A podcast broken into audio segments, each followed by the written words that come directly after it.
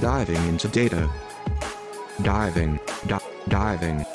D- d- data. Diving into data. With T.C. Riley. Hello, hello, hello again, everyone. It's been a while, but welcome back to Diving into Data. I am your host, TC Riley. Hope everyone's doing okay out there. I know the world has changed a lot since we last talked a couple months ago. Obviously, the big news of the world and pretty much every story and everything that everyone's talking about is the COVID 19 pandemic, the outbreak, the way that that has impacted pretty much every corner of the world. Um, you can't escape this in the news right now. Um, it's pretty much all anything's talking, anyone's talking about. However, um, what I am going to try and do is in the coming weeks, we're going to try and find some non COVID stories. Obviously, the way that this is impacting everything, it's probably going to kind of mix in a little bit and be touched on, you know, tangentially, but we are going to try and avoid it. This week, we're going heavy COVID. It's going to be all about the um, economic impact of the virus, but just to warn you, brighter days are on the horizon. I'm going to try and give you guys some data insights and some how data is impacting the world takes that are not related to COVID after this week. But for this week, our title is going to be Unemployment and Inflation and Bear Markets, Oh My, for all those of you who remember Wizard of Oz. Um, what we're really going to be looking at is the U.S. economy, how the U.S. economy has been impacted, and what the data numbers are showing us, both in terms of the impact at this point, the impact in the coming weeks, and bigger picture, the impact in the coming years, maybe even the next decade, what we should expect based on the uh, post COVID world or the, I guess, currently the COVID world that we live in. So, um, the uh, topics we're going to specifically look at, as I mentioned, unemployment rates that have been absolutely skyrocketing in the U.S., how we're going to address that, what we're going to do there, um, what it's looking like, and when we can expect it to get better.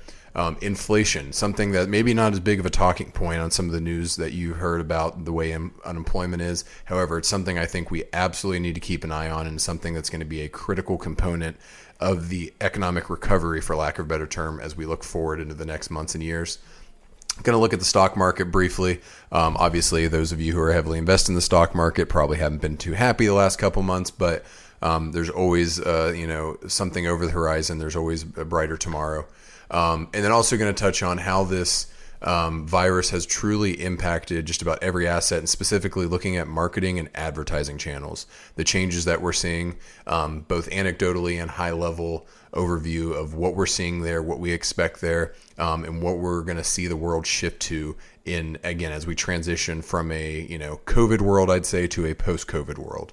Um, but with that, let's get ready to dive into some data. So our first topic. We got some breaking news here. Um, the U.S. economy and the global economy are not doing well. Yeah, I know, real breaking news. Um, we're going to stick to the U.S. today, but um, an important caveat when we start. Honestly, you could almost transition this to any economy in the world, the global economy as a whole. Um, frankly, this is an unprecedented event that we have no experience with. We have nothing to gauge it against. We have no models to run to understand when things are going to get better. Um, we really kind of are dealing with an unprecedented economic situation in the world. Um, and I'm going to choose to view that as it is an exciting time to be alive as someone who loves data and loves economics um, and try to ignore all the negativity around it out there, even though obviously it's a terrible um, thing. Um, we'd also be remiss if we didn't say that hope everyone who's listening to this is staying healthy, staying safe, um, doing some social distancing, hanging out with the family, taking advantage of the time at home a little bit more, um, and that things are going well. And anyone who's been impacted by the virus specifically, um, our condolences and sympathies, and hope that everything's going well. But let's get back to the economics of this. Um, the first thing, and the thing that I've actually been asked by a number of people I've been talking to about this over the last few weeks, the first question is always, well, okay, it's bad now, but what's the long term prognosis? Um, that's a tough question. Um, the, given how rapidly things have been changing, things literally change on an hour by hour basis still with this. Um, if you guys will remember, whenever we left off last time um, with our episodes, one of the things that I had been touching on um, was how uh, Wuhan was getting shut down and how this virus thing was becoming a thing and it was going to have all these downstream impacts, but we didn't have a ton of information on exactly what those would be. There's a lot of ambiguity around them because this is an unprecedented situation. obviously, now that the scope has been amplified tremendously, and this is impacting not just Wuhan, not just China, but the entire world, um, we still aren't 100% sure what's really happening here. Um, frankly, anyone you see on TV talking about um, the plan moving forward and exactly what's going to happen, whether it's in politics, whether it's in media, whether it's um, true economists giving their take on it, um, they're all flying by the seat of their pants a little bit. That's the dirty secret. Um, we don't really know. Um, the best way I can sum it up um, is Kevin Hassett, who's the uh, White House economic advisor, um, has probably changed positions on this five or six times over the last few weeks over what's actually going to happen. Um, the consensus pretty much seems to be that um, what we're looking at is an impact in an event much more comparable to the Great Depression, frankly, than anything we've dealt with recently. Um, it's going to be worse than what we saw in the 80s. It's going to be worse than what we saw after 2001. It's going to be worse than the 2008 crisis. Um, it's really looking more back to the Great Depression in terms of overall impact. And um, luckily, the world's in a different place technologically and ad- advancement wise than we were in the 1920s, but um, that's not good when our benchmark is pr- the worst economic period in U.S. history. Um, and his specific quote is probably the only thing that um, we're going to be able to uh, really. Uh, hold on to and be uh, confident in the answer. Um, and the quote is The next couple of months economically are going to be terrible. Yeah, it's a little doom and gloom. Um, don't want to be negative Nancy here, but um, things are going to be rough. Um, things are going to continue to get worse before they get better. We're going to see certain things popping. Um, there are some encouraging signs with states opening up. Um, we are not going to go into the health logistics of that. I am not a health professional. I am not a politician. Um, I would agree. I would just simply say I hope everyone's staying safe with whatever your state is doing and however things are changing. Um, still maintaining best practices and maintaining social distancing and all that. Again, we're not going down that rabbit hole today as to whether those are the uh, right moves or not. We're going to look at the facts. We're going to look at the data because that's what we do here on diving into data. You get a little bit of my opinion, but we care about the numbers. We care what the numbers say. So, our first topic of unemployment. So, when we look at um, the unemployment numbers, frankly, we don't even have a good grasp on what the unemployment rate is in our country right now.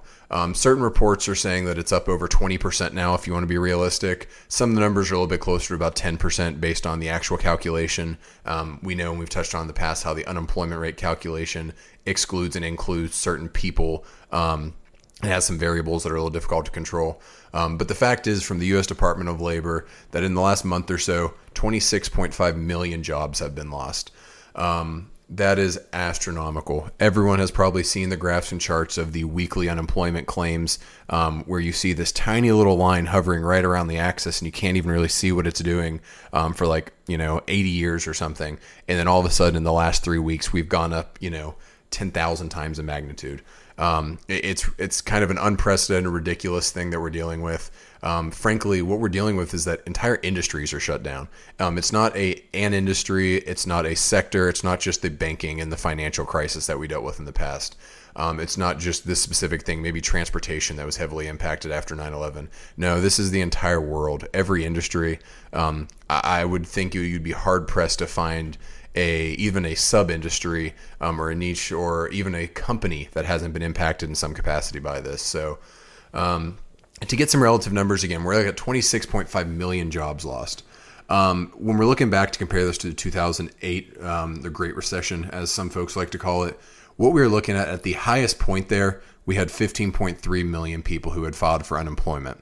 Um, there's an estimate of 8.7 million jobs lost during that crisis.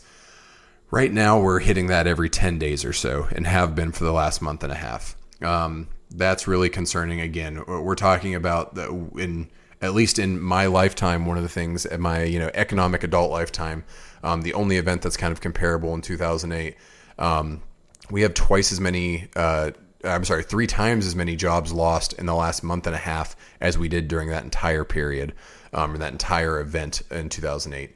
Um, that's that's that's not very encouraging. Um, and then we shift um, another indicator of unemployment and uh, ties right in is the GDP, gross domestic product of the country. Um, the initial release is actually in Q1 is uh, going to be today in a couple of hours here, um, but we're projecting to be down about four or five percent from the expectations, um, which sounds hey that's not that bad. Four or five percent isn't that bad. Remember that these numbers are only for Q1, ending in March. Um, in March is when this really ramped up. There are a lot of things in process already at the beginning of March and through February and through Q1 um, that were going just fine, frankly, pre COVID, um, that took a hit. So that down 5% is really in that last week or two when the trend started to correct, things started to head south. Um, Q2 is going to be released in July, and that is going to be a lot, lot worse. Um, and that's one of the discouraging things here is even if we hear some positive signs, see certain states opening up, um, not to mention the trend line of flattening the curve and the number of cases, the number of deaths from the virus in the U.S. When we look bigger picture, a lot of the economic data that we're going to see, keep in mind, is sometimes at least delayed a month, sometimes delayed a quarter, heck, sometimes delayed a year. So we're going to see the waves and the impacts of this economic impact for months and months and months. This isn't something that um, you should expect to flip on the TV in the coming weeks and see that, oh, look, things are getting better. Um, when Q2, um, the estimates right now um, from uh, folks in the field are somewhere around 20 or 30% down. Our annual growth is going to be down to negative 10 to negative 14%, um, which is not good since we've been on a great trajectory the last decade, obviously. Um, and the actual annual GDP is going to go down um, right now, the White House is estimating about 4%. Um, the IMF, the International Monetary Fund, is saying it's actually probably going to be closer to 6%. But frankly, a GDP contraction like that isn't something that we have a ton of um, information and books on. Again, it's rare that even some of the worst, most drastic events um, economically in the U.S.'s history um, don't usually see that. Obviously, the Great Depression definitely saw stuff like that. Again, I, I don't think we're going towards when you picture the Great Depression and all of the impacts that have. Um, it's very different. Um, but we're actually going to touch on here in a, uh, later in the show.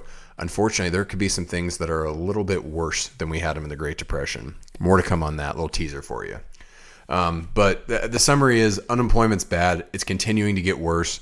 Um, and uh, frankly, we don't know enough now to see how bad this is going to get, how long terms is it going to get. Frankly, how many companies are going to be able to bring back their entire workforce that they've laid off or furloughed um, when things get better and the world reopens? Um, I think some people have, uh, frankly, an overly optimistic view that, well, hey, most of this is going to come back as soon as we can just get back out. Um, well, unfortunately, we don't know when we're going to really be able to get back out and go back to quote unquote normal. Um, but even when we do, there's a lot of businesses that have taken a hit here that are not just going to be a flip the power switch back on and we're ready to rock and roll. Um, so we're going to need to monitor that over the coming months and um, potentially even the next years um, to see how bad it gets. But frankly, right now, both GDP and unemployment, um, they're looking pretty discouraging. Let's be frank about it. But um, something that I don't think has been touched on a lot um, again, especially when it comes to the national media, some of the big headlines, probably what a lot of you guys have been reading at home while social distancing about the economy, um, and that is inflation. Um, so the National Review ran a great article, um, and they actually had a quote here that, uh, frankly, I can't I can't do it better. So I'm just going to directly quote the National Review in the way they opened the story. If you think that too much money creates and causes inflation, we're going to get inflation. If you think budget deficits cause inflation, we will get inflation. If you're old fashioned enough to think that rising costs and increasing economic inefficiency cause inflation, cause inflation, we're going to get inflation. It really doesn't matter which economic theory you subscribe to, they all arrive at the same destination more inflation. And that's kind of crazy because those of you, we aren't going to get too uh, economic on you guys and uh, make you go too far down that path, but um, there's many different economic models. Everyone in the economic community does not agree. There's a reason that there's always different projections and different things that we're looking at. And one of the things that we consistently see is that the models um, typically run counter to each other. We're in a situation where, unfortunately, no matter what you think causes inflation, we've checked all the boxes. Folks, we're in for some inflation. The question is, what are we going to see um, and how bad is it going to be? Uh, famous economist Milton Friedman said that um, inflation boils down to an increase in money versus an increase in output. That's really what we're talking about. Is the money supply going up without the output going up? Um, when that happens, obviously the there's more of these you know dollars for lack of a better term over here, but they, they there's not more products, there's not more natural resources, goods, services. In the other hand, so when this hand gets heavier, well, that money is now just worthless. Yes, there's you know a thousand instead of a hundred, but now they're only worth one tenth as much. Um, when you look back at this kind of general theory, um, what you typically see is even just looking at the last decade as kind of a case study, we expect to see four to five percent based on kind of the traditional models. We only saw about two percent, so that's our first indication that again, inflation is not a perfect science. Um, there are a lot of factors in this. There's a lot of what's called lost money. Um, it's something that if you're bored and interested, go check it out. It's kind of an interesting little theory about what happens to some of this and why inflation isn't as bad um, as it theoretically should be, given all the other economic indicators.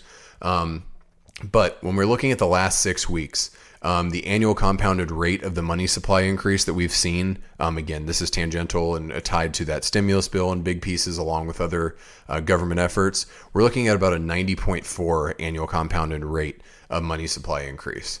What that would traditionally signal is that in about 18 to 24 months, we would be looking at triple digit inflation. Literally, our um, another way to kind of say that, no oversimplification, but a way to think about it is our dollar would be worth half of what it is now.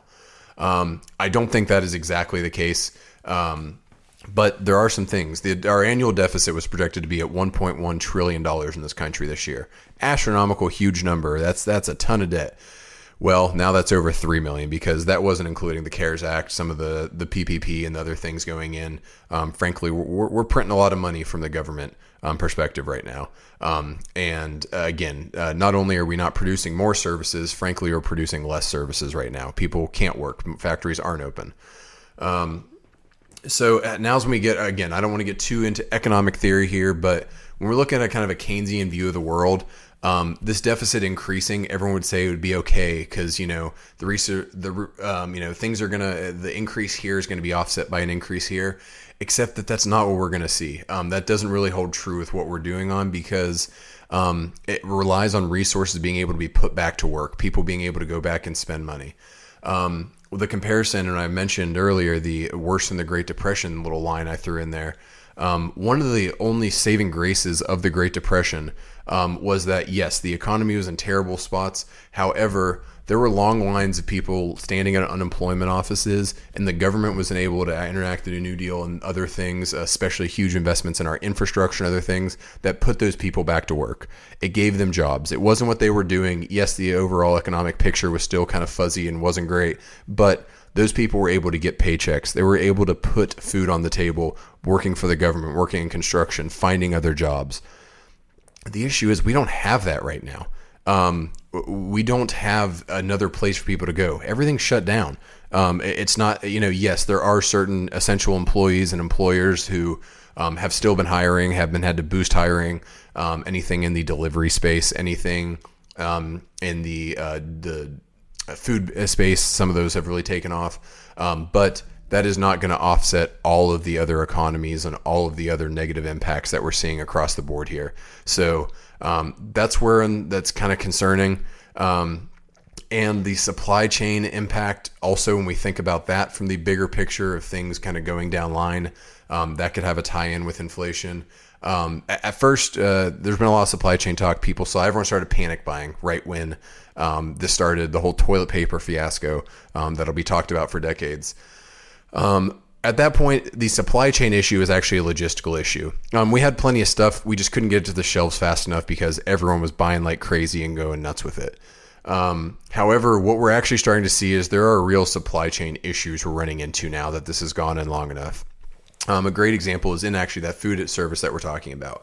Um, people couldn't buy meat a few weeks ago because everyone was panic buying meat and stocking up on you know uh, beef and pork and chicken and stuff like that. But things got back to normal. If you've been to the grocery stores the last couple weeks, you've probably seen that you know things are looking pretty normal again on that side. Um, but some darker days are ahead on that, I think.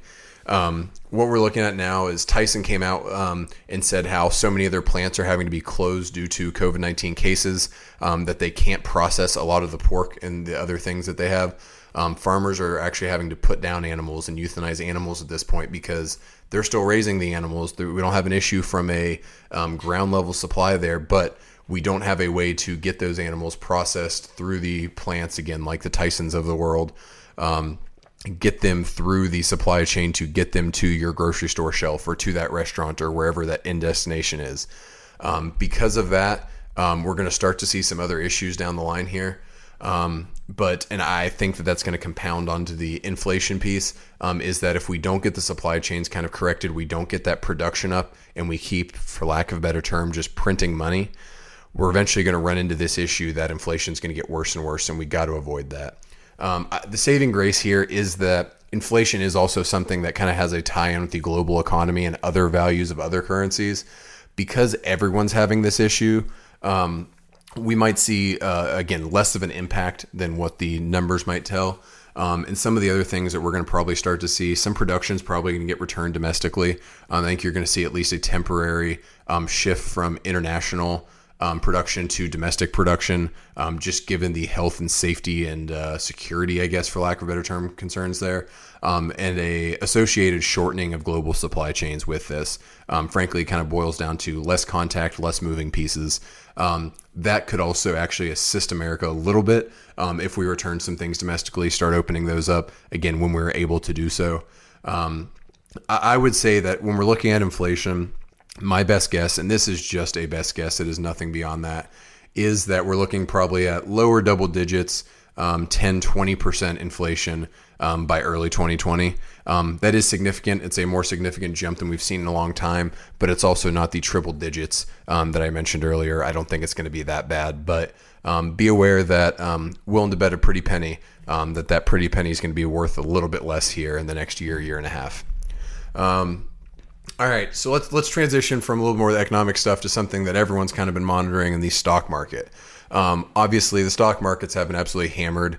Um, there have been some signs of optimism. Um, up until yesterday, we had seen like four straight days of growth. Um, but frankly, um, the biggest issue, what's going on there, there's going to be some ups and downs. That's how the stock market works. Is the overall the uncertainty that still remains um, with the global economy, with everything that we're talking about. Uncertainty is not a um, stock market or a fund's friend.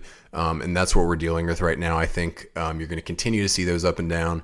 Um, we're, we're not going to go too too in depth on this, um, but I would safely say that you're probably going to see some ups and some downs over the next few months, um, without maybe a ton of overall holistic growth.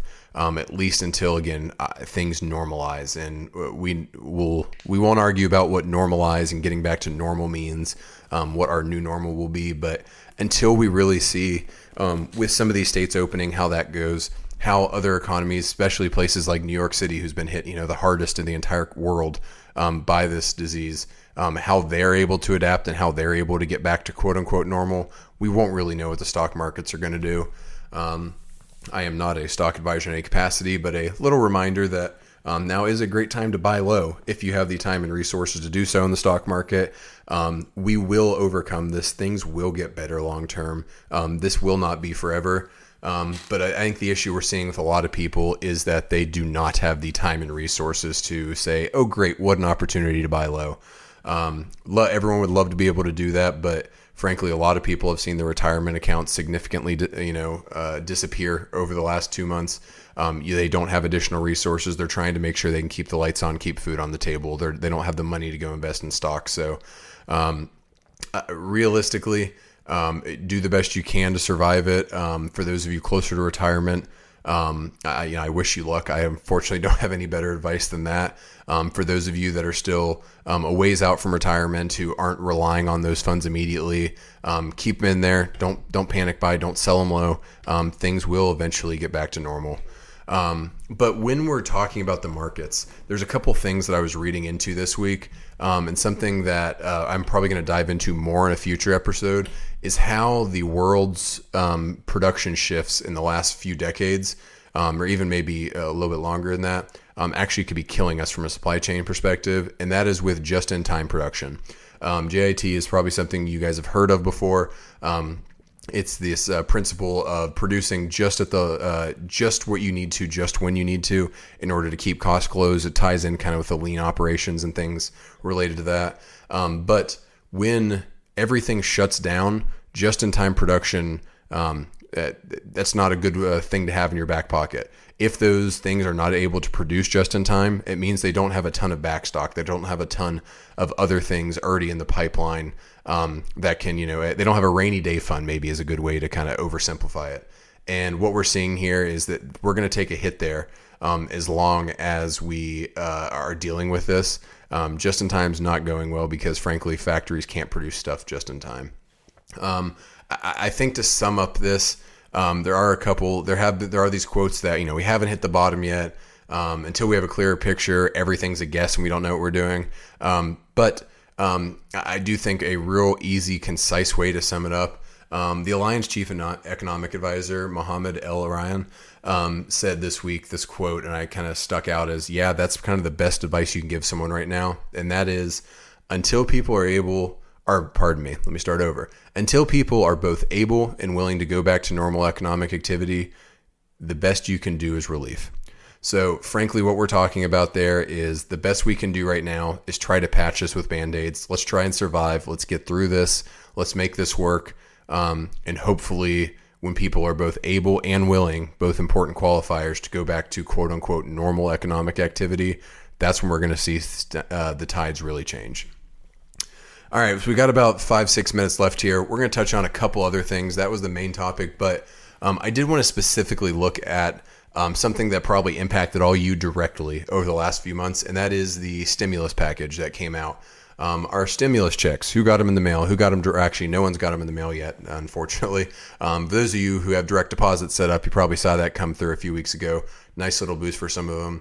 Um, what we're talking about is over $2 trillion just in the first bill in economic relief. I know that number's gone up significantly since then with different versions and other uh, additions to the bill. Um, big piece of that is that PPP, the Paycheck Protection Program for small businesses. Um, small businesses are the ones who have been suffering the most here. Um, a little shout out for go support your local businesses, buy gift cards, buy whatever you can right now, um, help them to keep their doors open. Um, but we've seen some issues with the PPP. Um, frankly, the first one is there's just not enough money to go around. Again, this is an unprecedented disaster. We didn't realize just how much relief we would need when we first started this. Um, Another issue we're seeing, we're not going to dive into the ethical side of this too much, but um, it definitely uh, some of the funds are being misappropriated. Um, they're taken by companies who don't need it. You've seen some stories about how companies are getting millions of loans that theoretically are going to qualify and not have to pay them back because they're quote unquote for payroll services. But really, at the end of the day, these are just funneling up into investor firms. Um, and uh, the money is not actually being used to help those on the front line the way it was intended it, it, that's that's a tricky, thorny subject that, um, frankly, I'm probably not qualified to go in depth on, and I wouldn't even want to if I was. Um, at the summary, at the end of the day, is when you shove something quickly through like this, and it was absolutely necessary. Uh, you know, we had to get some stuff going um, when all this hit. There's going to be loopholes. Frankly, if there are loopholes, there are going to be people that exploit those loopholes. Um, what I would say is kind of what the, the the end of the day of the question of will the stimulus package help? Will all this help? Um, comes back to actually something I really hit on right before we uh, broke, and that is um, I, I, mentioned that well, are things going to get worse? The one way to check is consumer spending. Consumer spending, at the end of the day, I still think is the most critical thing that we can pay attention to. You can look at. Um, and unfortunately, I'm not sure that stimulus is going to help a ton there. Yes, this is going to help certain people um, be able to go out and spend that money, put that money back into the economy. But frankly, it's only the businesses that are open. It's probably only essential businesses. Frankly, a lot of people that we are talking about unemployment don't have jobs. This money is going towards rent and it is going towards, you know, um, it's a, their emergency fund or whatever but a lot of other people who aren't in that position are using this as savings. Or you know they're they're prepared for what is to come or trying to prepare for what is to come and they're holding it. I'm afraid that it is not going to necessarily all get injected back into the economy in the way that we would ideally like. Um, i think that was a known fact from the start here. You know the government's not surprised by that but we would still love to see more of that. Um, and again that opens up questions. Was it too broad? Was it too specific? How could you avoid all that a lot of good questions that we don't have answers to, um, but it's worth checking on. Um, it's worth touching on since it is an important aspect of this to see how governments have reacted. Um, again, we're not going to dive too much into COVID in future episodes to try and keep the topics happy, but that is one we might circle back on a little bit is that stimulus plan. Um, but before we wrap up today, I do want to talk about again, we've, we've been doing a lot of big picture stuff here today. Let's boil down a little bit more for, um, again, the market scale world um, looking at that. And specifically, we're going to do something tangential to what we do, um, kind of related to what we do, and that is the advertising world. Um, the first point on this, before we even get into the advertising component, is that um, in this post COVID world, um, I think it's worth noting that this is probably one of the most fascinating experiments that we will see in our lifetime for just about every um, field and every industry. And what I mean by that is experiment. If you think about whether it's economics, whether it's psychology, whether it's sociology, whether it is a specific industry, um, whether it is the education field, whether it is government, um, politics, reactions, stimulus bills, and things like that, um, monetary policy, everything that you can just about think of is going through this shock right now that it's having to adapt to, it's having to address, it's having to cope with. Frankly, you cannot, you know, run simulations prior to this starting um, for global events that would impact economies and all this much with accurate data. Um, so uh, we'll, we'll, we need to find one little bright thing to look at today. So we're going to call our bright light that we're going to have some really cool studies and some really cool information after all this is done on how these kind of events have impacted all these different fields, all the psychology, um, mental health things that are to come out of this, all the economic things that are to come out of this, um, down to the more granular, how specific industries are able to cope, how businesses are able to cope, um, the transition to remote working more and what that's done and how that's going to impact our new normal in the future. Um, there is a fascinating educational aspect to that. So um, while it's all doom and gloom on the news and stuff like that, maybe try and keep that in the back of your head and that um, we're going to have some really incredible uh, things that we're going to learn and be better from because of this, um, even if it is kind of hard to see that light with all the darkness around right now. Um, but back into advertising is one that I think is just fascinating right now to see what's going on. Um, advertising um, is something that has been attitudes have been shifting in the previous years. Um, if it ties in with privacy, the GDPR, CCPAs of the world, there's been some shocks there. Google has specifically still been seeing you know solid growth in their ad revenue, but um, the tides are starting to turn. Um, the curve's starting to flatten, if you would. Um, on that, where attitudes around advertising have already been kind of shifting with people. Um, we've talked in the past how, um, specifically digital advertising, as different tools and technologies become more advanced to hide that and be able to filter that through, there's some things changing. But um, this, uh, the last two months have been the biggest shock to the system that we could possibly see um, from an online ads perspective. Um, frankly, uh, it is a avenue that um, a lot of money is spent, um, and it is something that is an easy cut. Frankly, a lot of times, depending on your contracts and all, but advertising is something that it's easier to dial back on than payroll and things like that. Um, a lot of companies, frankly, are probably having to make a decision: do we cut our ads or do we cut this department? Um, and I think a lot of them we're seeing are cutting the ads, not the department, um, or at least the best of their abilities are doing so. Um, Google predicts um, and projects that they're going to significantly miss all their revenue targets in Q2.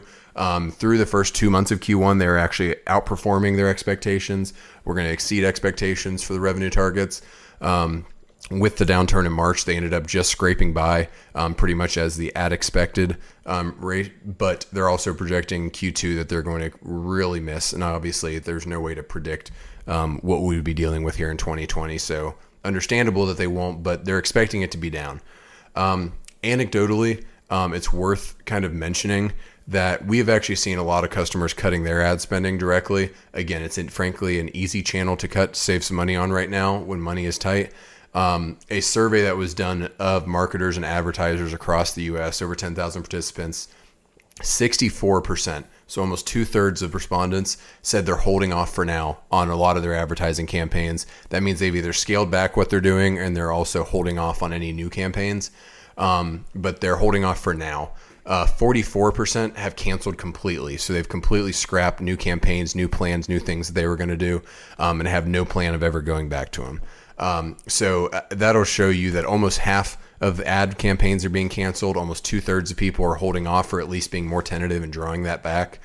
Uh, there's going to be a big impact in the space. The estimate right now from the Forbes article that I was reading that was great around this topic was $26 billion in advertising um, will be lost due to COVID. That is just the current projection based on what we currently see happening. Um, obviously, that could definitely grow um, as we move forward. Um, but they're expecting digital ads to be down around 25% in terms of advertising spend, and TV and print ads to be down around 30% in advertising.